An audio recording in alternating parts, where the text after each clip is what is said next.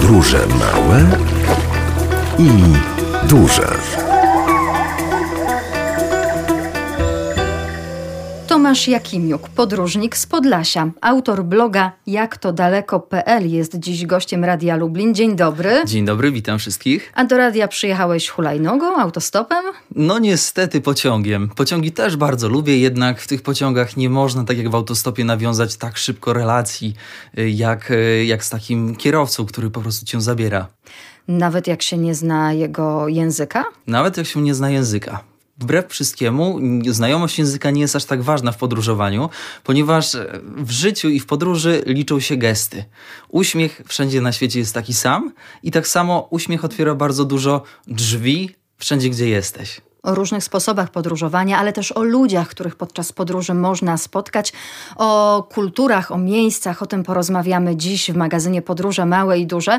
Tomasz Jakimiuk gości w Lublinie na zaproszenie Miejskiej Biblioteki Publicznej, filia numer 40 na Sławinie. Cieszę się, że przy okazji zajrzałeś do Radia Lublin, do naszej audycji. Skoro na Sławinie opowiadasz o Afryce, to i ja o tę podróż spróbuję cię teraz wypytać. Myślę, że nasi słuchacze będą ciekawi, zwłaszcza, że Afrykę właściwie przejechałeś całą. Z północy na południe. Całej nie można tak powiedzieć, bo tak naprawdę jeszcze bardzo dużo zostało w tej Afryce do zobaczenia, ale ta trasa z północy na południe jak najbardziej. Dlaczego wybrałeś właśnie Afrykę? Dlaczego tak wielki i zróżnicowany kontynent? No i jeszcze taką formą, jaką jest autostop czy hulajnoga? Z dwóch względów. Pierwszy wzgląd to przełamanie pewnej bariery w sobie, ze względu na to, że w pewnym momencie zauważyłem, że podróże nie mogą być tylko i wyłącznie po to, żeby po prostu pojechać, zobaczyć, tylko też po to, żeby pewne kwestie w sobie przełamać, czyli strach, otwartość na inne kultury, nieznane kultury, bo tak naprawdę Afryka jest szalenie zróżnicowana pod wieloma względami, pod względami kulturowymi, pod względami językowymi, religijnymi, ale również ten sposób podróżowania, czyli autostop i hulajnoga. Autostop ze względu na to, że można być bardzo blisko ludzi, nie trzeba tego planować, tylko jesteś po prostu autentycznie zawsze blisko ludzi, a hulajnoga to jest bardzo intrygujące, bo ludzie zawsze pytają, Tomek, czemu hulajnoga? W ogóle jakaś abstrakcja, ale hulajnoga wbrew pozorom przyciąga ludzi. Jeżeli jesteś człowiekiem, który jedzie i zbiera reportaż w tej Afryce, czyli zbiera historię ludzi, to tak naprawdę kluczem jest to, żeby ci ludzie do ciebie przyszli i chcieli opowiedzieć. A kiedy masz hulajnogę, oni przychodzą i pytają, ej, co to jest? Ty na tym jedziesz? I wtedy zaczyna się cała rozmowa. No właśnie, czyli to nie jest taki sprzęt popularny w Afryce? No jejku, bardzo niepopularny i bardzo intrygujący. W każdym z miejsc, w których byłeś? Tak na dobrą sprawę, jeżeli nawet po Lublinie jechałby gość z dużym plecakiem, w kapeluszu, na hulajnodze, to też by budził po prostu też wśród ludzi zainteresowanie. No dobrze, ale w Lublinie tych hulajnóg mamy sporo i można je nawet wypożyczyć i przejechać z miejsca A do miejsca B. W Afryce pewnie wyglądało to zupełnie inaczej. Dokładnie tak. Ludzie często pytają, Tomek, ale ty jechałeś na hulajnodze ogólnie, no to miałeś pewnie elektryczną. Nie, broń Boże, nie elektryczną, tylko manualną, zwykłą, która ważyła 5 kg i która też w trasie po prostu też pękła. Gdzie zacząłeś swoją wyprawę? Swoją wyprawę zacząłem w Izraelu ze względu na tanie linie lotnicze z Warszawy do Izraela, więc przeleciałem tam i udałem się w kierunku Egiptu, a dokładnie w kierunku Półwyspu Synaj. I potem Egipt, Sudan, Etiopia, Kenia, Tanzania i tam się okazało, że jest cyklon Ida, więc zmieniłem swoją trasę z Mozambiku na Zambię, a następnie pojechałem do Botswany i z Botswany do RPA w kierunku przylądka Igielnego, a następnie kończąc na Kapsztadzie. Jak długo trwała twoja wyprawa? 4 miesiące. To teraz więcej o niej opowiedz, bardzo cię proszę, zwracając uwagę przede wszystkim na to, jak różne są kraje afrykańskie. Ten kontynent musi być zróżnicowany. Jest szalenie zróżnicowany, jak wspomniałem na początku i sam nie byłem świadom, że aż tak bardzo. W pewnym momencie, kiedy przekraczałem granicę egipsko-sudańską, ja tak jadąc do Afryki założyłem troszkę z góry, że Egipt, Sudan zaadoptuje się i będzie podobnie, będą jakieś zmienne, które gdzieś tam będą się zmieniać, ale będą też czynniki, które będą się powtarzać. Okazało się, że każda granica było takim przekraczaniem granicy mentalnej. Przekraczając granicę z Egiptu do Sudanu, musiałem się przestawić po prostu zupełnie inaczej, w ogóle diametralnie, a przekraczając granicę z Sudanu do Etiopii, z kraju ortodoksyjnie muzułmańskiego do kraju chrześcijańskiego, autentycznie w ogóle mój świat w głowie wywrócił się całkowicie. Będąc, załóżmy, w Sudanie ponad 2 tygodnie, przejeżdżając do Etiopii, po prostu musiałem wszystko wyzerować, zrobić taką tabula rasę w swojej głowie i wszystkiego uczyć się na nowo. Zachowania ludzi, tego co mogę, tego czego nie mogę, bo czasami można po prostu popełnić takie faux pas w kraju, w którym, załóżmy, nie wiem, muzułmańskim, w którym na przykład nie można podać dłoni. Można podać dłoń kobiecie, ale no nie można jej dotknąć na dobrą sprawę. Możesz to zrobić, no ale to będzie naruszenie jej granicy. Więc jest dużo takich aspektów, które można gdzieś tam popełnić. Podróże małe i duże.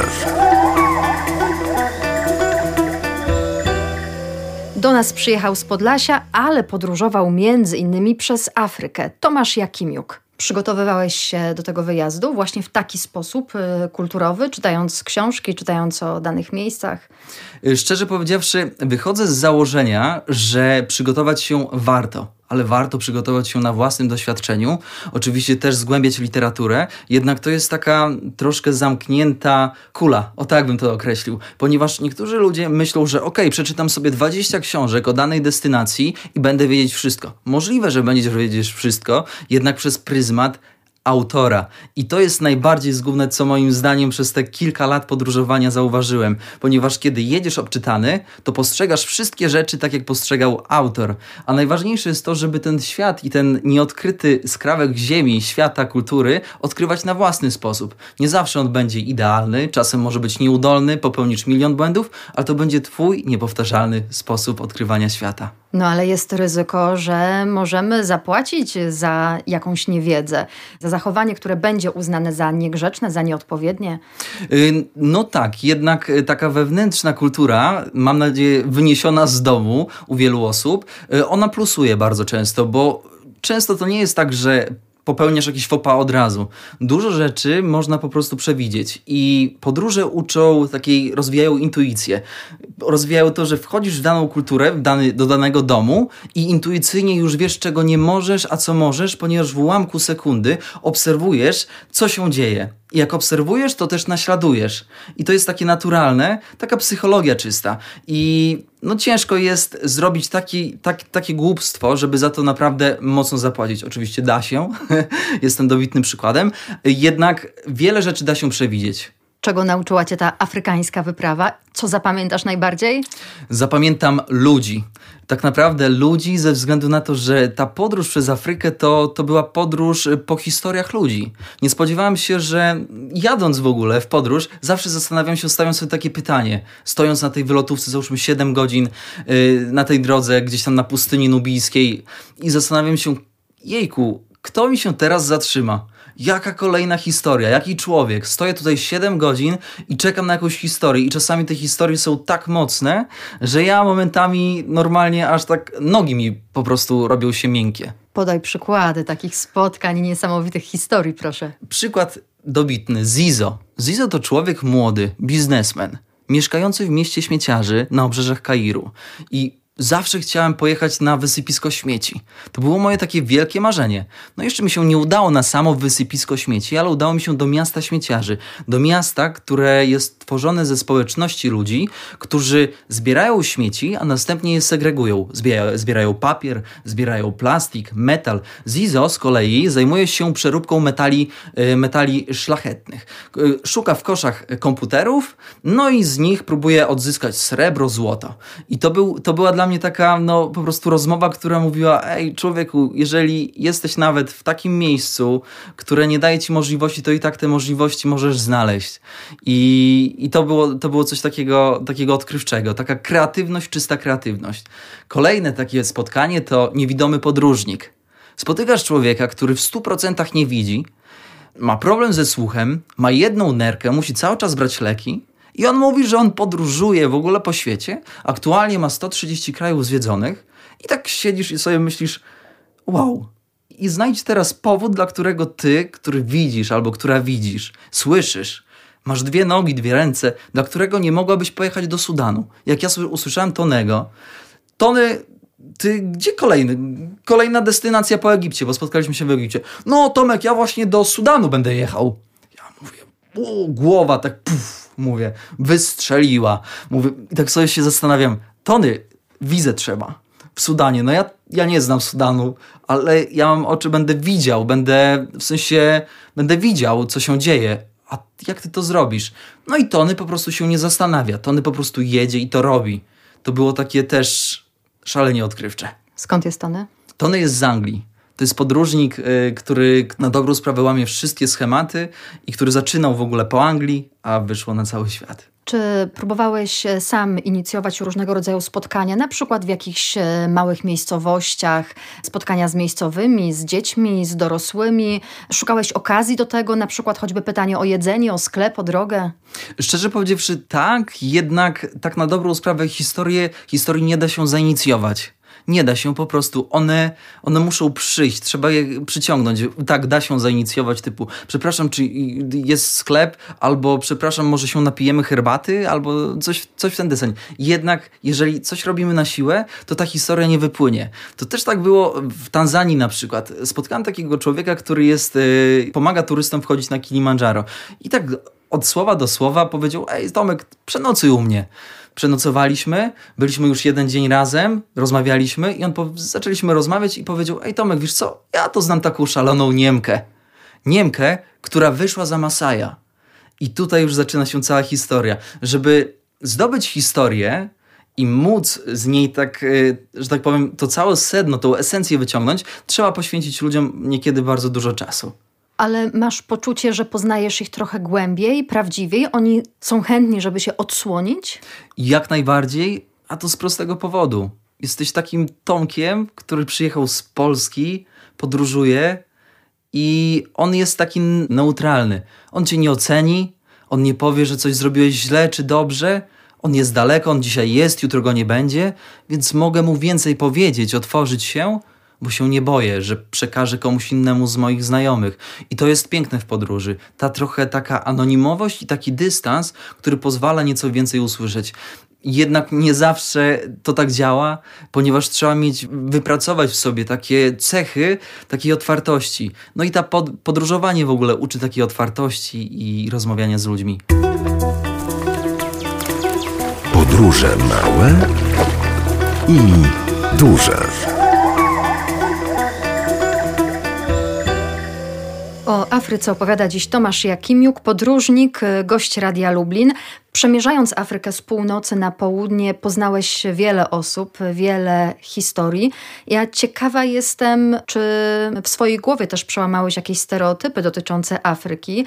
Od lat krążą takie opinie, które każą nam kojarzyć Afrykę z biedą, z ubóstwem, z niskim poziomem edukacji, z innym poziomem cywilizacyjnym. A mówiąc Afrykańczycy, często mamy na myśli plemiona dość dziko żyjące po dziś dzień. Jak to wygląda naprawdę? Stereotypy. Ludzie pytają często, Tomek, czy w Afryce jest bieda? Tak, nawet moja mama zapytała, kiedy byłem w podróży. I zapytałem mamę, mamo, a co oznacza słowo bieda? Bo bieda to jest dla wielu osób, nie wiem, brak jedzenia, brak, nie wiem, samochodu, brak domu. Ale na dobrą sprawę ci ludzie mają dom, bardzo często mają jedzenie, potrafią to jedzenie sobie po prostu najzwyczajniej w świecie, w cudzysłowie, ogarnąć i żyją. Nie mają takiego dobrobytu jak superdom, tylko mają lepiankę z kału krowiego i z błota, z gliny. Mają gdzieś tam, mają po prostu mniej. Ale tak jak powiedział ksiądz, którego spotkałem w Zambii, ojciec Eugeniusz, który jest 32 lata w ogóle na posłudze, on powiedział, Tomek, ci ludzie mają mało, ale potrafią się tym, co mają, podzielić, a ludzie, którzy w Europie mają dużo, nie potrafią się często podzielić. I dla mnie osobiście definicja biedy diametralnie się zmieniła. W sensie brzmi inaczej. Bieda to nie jest to, że ktoś nie ma cudownych rzeczy. Bieda to w Afryce na przykład, kiedy jesteś sam, kiedy nie masz rodziny. Bo rodzina to jest taki rdzeń, który trzyma wszystkich i zawsze możesz na kimś polegać. No właśnie, w wielu miejscach, chyba w Afryce, mieszkańcy są bardzo rodzinni, co widać po tym, jak traktują dzieci, jak dużo ich mają, ale też jak traktują starszych. Tak, dokładnie, więc człowiek starszy jest, nikt człowieka starszego nie odpycha, nie oddaje. Jakby ktoś powiedział, że słuchajcie, dzisiaj naszego dziadka i babcię oddamy do domu starców, no to tam chyba by po prostu wygonili z wioski tą osobę, która by to powiedziała. Ludzie starsi to są ludzie, którzy poświęcili czas na wychowanie dzieci, na przetrwanie tej rodziny, więc oni po prostu wymagają szacunku i opieki. Bieda to jedno hasło, a jeśli chodzi o poziom cywilizacyjnego rozwoju, widzisz, że tutaj często jest problem? Na dobrą sprawę, kiedyś myślałem, że Afryka naprawdę jest względem Europy, no tak użyjmy tego słowa, zacofana. A prawda jest inna na dobrą sprawę. Jeżeli pojedziemy do Botswany, do RPA, tak naprawdę mamy praktycznie to, co w Europie. Drogi są, nie wiem, powiedziałbym, że lepsze niż w Polsce, tak na dobrą sprawę. Jeżeli pojedziemy do Sudanu, tam już jest gorzej, ze względu na to, że prezydent Al-Bashir, który przewodził 30 lat, narobił bardzo dużo złego i zapaść gospodarcza i ekonomiczna przełożyła się na po prostu na styl życia Sudańczyków, którzy mają naprawdę ciężko. W momencie, kiedy byłem akurat w Sudanie, był wprowadzony stan wyjątkowy. I teraz wyobraźcie sobie sytuację, kiedy ludzie stoją kolejkami, które mają pół kilometra albo kilometr do stacji paliw, żeby wziąć chociaż troszkę paliwa, żeby móc być taksówkarzem i zarobić trochę pieniędzy na chleb. Albo kiedy stoją do banku, mają załóżmy 1 000 000 funtów sudańskich w banku, przy bankomacie, próbują wypłacić, ale tam nie ma w banku w ogóle waluty. Mają pieniądze w banku, ale w ogóle ich nie mają fizycznie, więc nie mogą kupić jedzenia. Ale są też miejsca w Afryce, w których można normalnie rozmawiać przez najnowsze telefony komórkowe, albo w których żyje się na bardzo dobrym poziomie, zarabiając na turystach. Tak, dokładnie. Ludzie próbują i tak na dobrą sprawę tam, gdzie są turyści, tam są pieniążki, ale tam, gdzie są pieniążki, tam ci ludzie i region się zmienia. I to trzeba też, nie wiem, czy da się to zrównoważyć. Uważam, że się nie da tego zrównoważyć. Wszędzie tam, gdzie przyjeżdżają turyści i zostawiają pieniądze, ci ludzie się zmieniają. Poniekąd zatracają swoją kulturę, ponieważ próbują w jakiś sposób dostosować to wszystko, co mają, do tego, żeby podobało się turystom. Więc faktycznie tak jest, że ludzie mają telefony. To nie jest tak, że Afryka po prostu... Są miejsca, gdzie tych telefonów nie ma, są miejsca, gdzie nie ma elektryczności, są miejsca, gdzie ci ludzie żyją dziewiczo, ale jest, ta większa część to miejsca, gdzie po prostu jest cywilizacja, jest blacha. Podróże małe i duże. Tomasz Jakimiuk dziś opowiada o swoich podróżach, a przede wszystkim o podróży przez Afrykę. Z północy na południe przejechałeś ten kontynent autostopem i hulajnogą.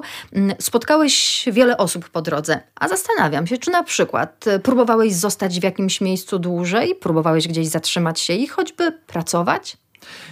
W tej podróży akurat nie. W poprzednich miałem taką okazję. Niemniej jednak... Mam teraz takie poczucie, że fajnie by było pojechać gdzieś i zostać tam dłużej, żeby zobaczyć, jak mieszkają lokalni. Bo na dobrą sprawę moja podróż to była dynamiczna podróż, bardzo dynamiczna. Podróż, w której nie było momentu na oddech. I ja po 4 miesiącach fizycznie czułem już to, że kiedy wstaję i jadę, idę w góry, idę tutaj do jeziora, tutaj do doliny, to czułem wycieńczenie. I ta moja podróż była bardzo dynamiczna. W pewnym momencie poczułem, że po 3 miesiącach, że ta podróż już nie daje mi tyle, ile chciałbym, żeby dawała. I faktycznie chciałbym wtedy zostać. Jednak mam też takie zobowiązania, jak na przykład studia w Warszawie. Dziewczyna, która by pewnie oszalała, gdyby usłyszała, że chcę gdzieś zamieszkać i nie chcę wrócić. Ale czytałam, że niektórzy martwili się, że chcesz im zabrać pracę, na przykład w kopalniach? W kopalniach. To są takie właśnie momenty, kiedy stoisz na autostopie, ktoś mówi, a wiozę w ogóle wodę. No i zadajesz takie pytanie, proste pytanie, gdzie wieziesz wodę? I cała historia się zaczyna. Ten człowiek mówi, do kopalni złota.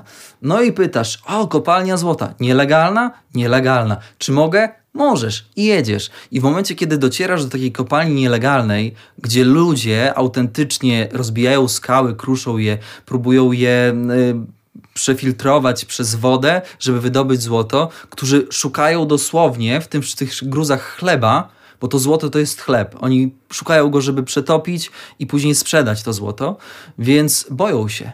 Bo taki kawałeczek złota to jest kilka gramów, które dają im miesiąc życia. Nie tylko im, ponieważ dla całej rodziny, więc to jest takie newralgiczne, kiedy wchodzisz w to i mówisz, nie, ja tego nie chcę złota. Ciężko jest wytłumaczyć ludziom, którzy są głodni albo którzy mają dużą rodzinę, więc to jest chodzenie po takiej cienkiej linii, coś w ten deseń. Byłeś właśnie w tak różnych miejscach, w tak czasem ekstremalnych, takich zaskakujących, w takich, których no właśnie byłeś z jedną intencją, a mogłeś być odbierany zupełnie inaczej. Powiem tak, ogólnie podróżowanie autostopem, chodzenie, bycie blisko lokalnych ludzi to jest po prostu taka duża przepaść. Raz trafiasz w ogóle do ludzi bardzo, bardzo ubogich, którzy cię goszczą, pijesz z nimi herbaty, rozmawiasz, nocujesz u nich, a czasami trafiasz do ludzi obrzydliwie bogatych. I to są dwa różne światy. W jednym kraju dwa różne światy, gdzie na dobrą sprawę odbierasz ten kraj przez inny pryzmat. Czy były miejsca, które mnie w jakiś sposób tak zaskoczyły? Na pewno ta kopalnia złota. Przy logistyce twojej wyprawy pozostańmy na chwilę. Gdzie sypiałeś? Głównie w namiocie. W namiocie i u ludzi, których spotkałem, ale też u ludzi, których poznałem w internecie. To jest dość ciekawe, ponieważ jest taka witryna, nazywa się Couch Surfing, gdzie piszesz sobie do ludzi, ej, cześć, jestem Tomek, jadę tutaj i tak, czy mogę u ciebie się przenocować? Oczywiście możesz, no i trafiasz do człowieka, którego kompletnie nie znasz, z którym wymieniłeś jedno bądź dwa zdania, no i on cię zaprasza do domu i masz możliwość zobaczyć, jak ten człowiek faktycznie mieszka. I oczywiście podpytać, ponieważ zna angielski. Podpytać o miejsce, tak? Podpytać o miejsca, o smaczki kulturowe, o to, co można, o to, czego nie można. Na przykład, nie wiem, co może zrobić kobieta z mężczyzną w danym kraju. To jest szalenie interesujące dla młodego człowieka. Na dobrą sprawę to, co u nas jest dozwolone, to załóżmy w innym kraju już nie jest dozwolone i wygląda zupełnie inaczej. Na przykład małżeństwo, gdzie często, nie wiem, jadąc przez Sudan czy Etiopię, ludzie pytali, ej Tomek, ty masz żonę? Mówię, nie mam żony. No jak ty nie masz żony? Albo pytali, ty masz dzieci? No nie mam dzieci. Ojejku, to dziwne jakieś. No ogólnie chodzi o to, że u nas w Polsce, na dobrą sprawę w Europie, poznajesz dziewczynę, chodzisz z nią, wychodzisz za mąż, żenisz się, no i jest rodzina, prawda? Z kolei na przykład w krajach typu Sudan, Etiopia, jak się okazuje, tam partnera nie wybiera młody człowiek. Na przykład w Sudanie dla partnera wybierają rodzice. I rodzice muszą się zgodzić. Najlepiej, gdyby obydwie rodziny były bogate. No i oczywiście też trzeba za kobietę zapłacić. Na przykład w Tanzanii trzeba zapłacić i 10 krów. 10 krów, no to tak jeszcze tak normalnie, nie? Ale jak już płacisz 20 krów za waćpannę, to znaczy, że naprawdę piękna i dorodna. A co potem z traktowaniem tej kobiety w rodzinie? Ciężko powiedzieć, tak na dobrą sprawę, ponieważ to nie jest tak, że ta kobieta jest uciemiężona, jest zamknięta, jest w więzieniu. W jednej rodzinie będzie traktowana z szacunkiem i w innej rodzinie będzie nie traktowana z szacunkiem. Dosłownie tak jak u nas w Polsce. Wiemy już, gdzie najczęściej sypiałeś, wiemy jak najczęściej jechałeś, czyli autostopem lub hulajnogą. Dopytam, czy ta wyprawa była kosztowna? Ludzie często pytają o to, ale na dobrą sprawę nie mam pojęcia. Z kilkanaście tysięcy na pewno ze sprzętem. Sam sprzęt był dość drogi. Baterie, ludzie często pytają, jak ładowałeś baterię? No po prostu, z gniazdka elektrycznego, jak miałem możliwość, miałem powerbanki, miałem dużo baterii, ponieważ kręciłem reportaż, kręciłem film. Nagrałem filmu ponad 40 godzin. I na dobrą sprawę, jak ktoś mówi, ej, tam jechałeś sam. Ja mówię, nie, no nie jechałem sam, jechałem z kamerą, bo cały czas mówiłem do tej kamery, więc to troszkę wypełniało ten czas. I na dobrą sprawę, nie mam pojęcia. Nie wiem. Ale nie kosztowało cię to majątek? Nie musiałeś pracować na to 10 lat? Nie. Jak najbardziej nie. Co było najdroższe podczas tej wyprawy? Najdroższe podczas tej wyprawy na pewno były wizy. Najdroższa wiza, jak myślisz, ile kosztuje wiza na 30 dni do Sudanu? W dolarach. Albo w złotówkach. O, będzie lepiej, słuchacze będą mieli lepsze odniesienie. 200 zł? No właśnie nie, więcej, prawie 700. Więc te wizy na dobrą sprawę w Afryce można tak ograniczyć do 200-250 zł. Niektóre są droższe, niektóre tańsze, czasami trzeba zapłacić jeszcze opłatę wyjazdową, wjazdową, więc to się zbiera. To było najdroższe. To co było w takim razie szczególnie tanie? Jedzenie? Szczególnie tanie. Chyba tak. Jedzenie można powiedzieć, że było tanie, ale też nie było urozmaicone. Ponieważ głównie jadłem mięso, ludzie mówią, o, biedne kraje, tak, ale jesz najwyższej klasy mięso. Mięso bez żadnych nawozów, bo te kozy tyle się najadłem, że po prostu już w pewnym momencie nie dałem rady. Krowy, kury. Po prostu jesz mięso bardzo często i kaszę kukurydzianą. Czyli jak ktoś jest wegetarianinem, jedzie przez Afrykę, to może mieć trudniej? O, może mieć ciężko. A owoce, warzywa? Są, ale na przykład w Sudanie, gdzie jest pustynia, są bardzo drogie. I na dobrą sprawę też trzeba zważyć na higienę, ponieważ kupując warzywa też często nie ma za bardzo gdzie ich przy drodze umyć. Więc na dobrą sprawę są dwie opcje. Albo kupujesz i jesz niemyte i bierzesz pod uwagę to, że wracasz z pasożytami, czy chcesz, czy nie chcesz, albo po prostu wiedziesz w plecaku witaminy. A co z dostępem do wody?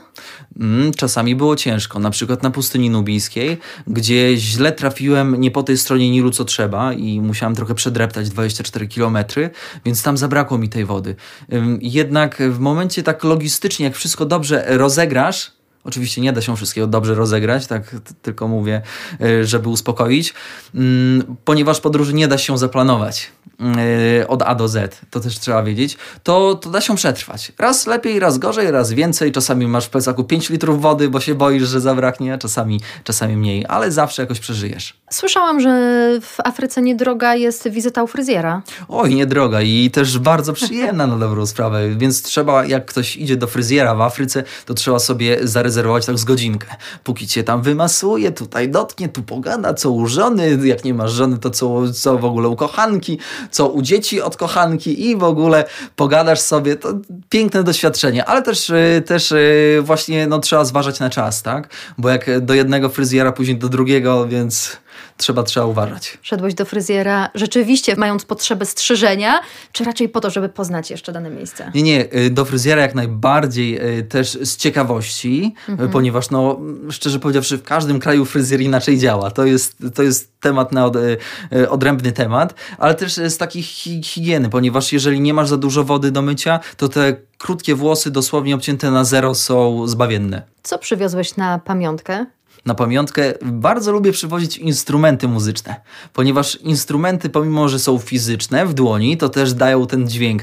I jak zamykasz oczy, to sobie przypominasz, jak na przykład grałeś w jakimś miejscu, nie wiem, w Tanzanii, w Zambii czy w Botswanie, gdzieś w buszu, no i sobie tak przypominasz to wszystko. No i coś przyniosłeś ze sobą do radia? Oczywiście, przyniosłem kalimbę.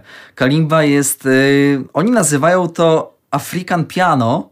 No i faktycznie może takie piano, bo to jest drewniane. Ma tutaj 2, 4, 6 takich metalowych, nie wiem jak to nazwać, patyczki, wypustki, takie metalowe, na których się gra. Może zaprezentuję. Śmiało.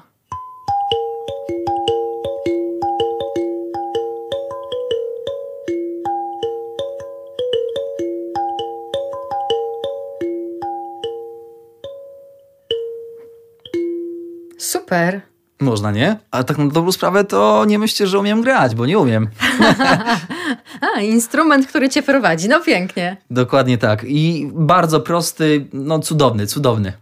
Tomku, byłeś w bardzo różnych miejscach na świecie, które wspominasz w jakiś szczególny sposób. W szczególny sposób, jeżeli chodzi w kontekście Afryki, to wspominam Botswanę. Tam się naprawdę, powiem szczerze, że bałem.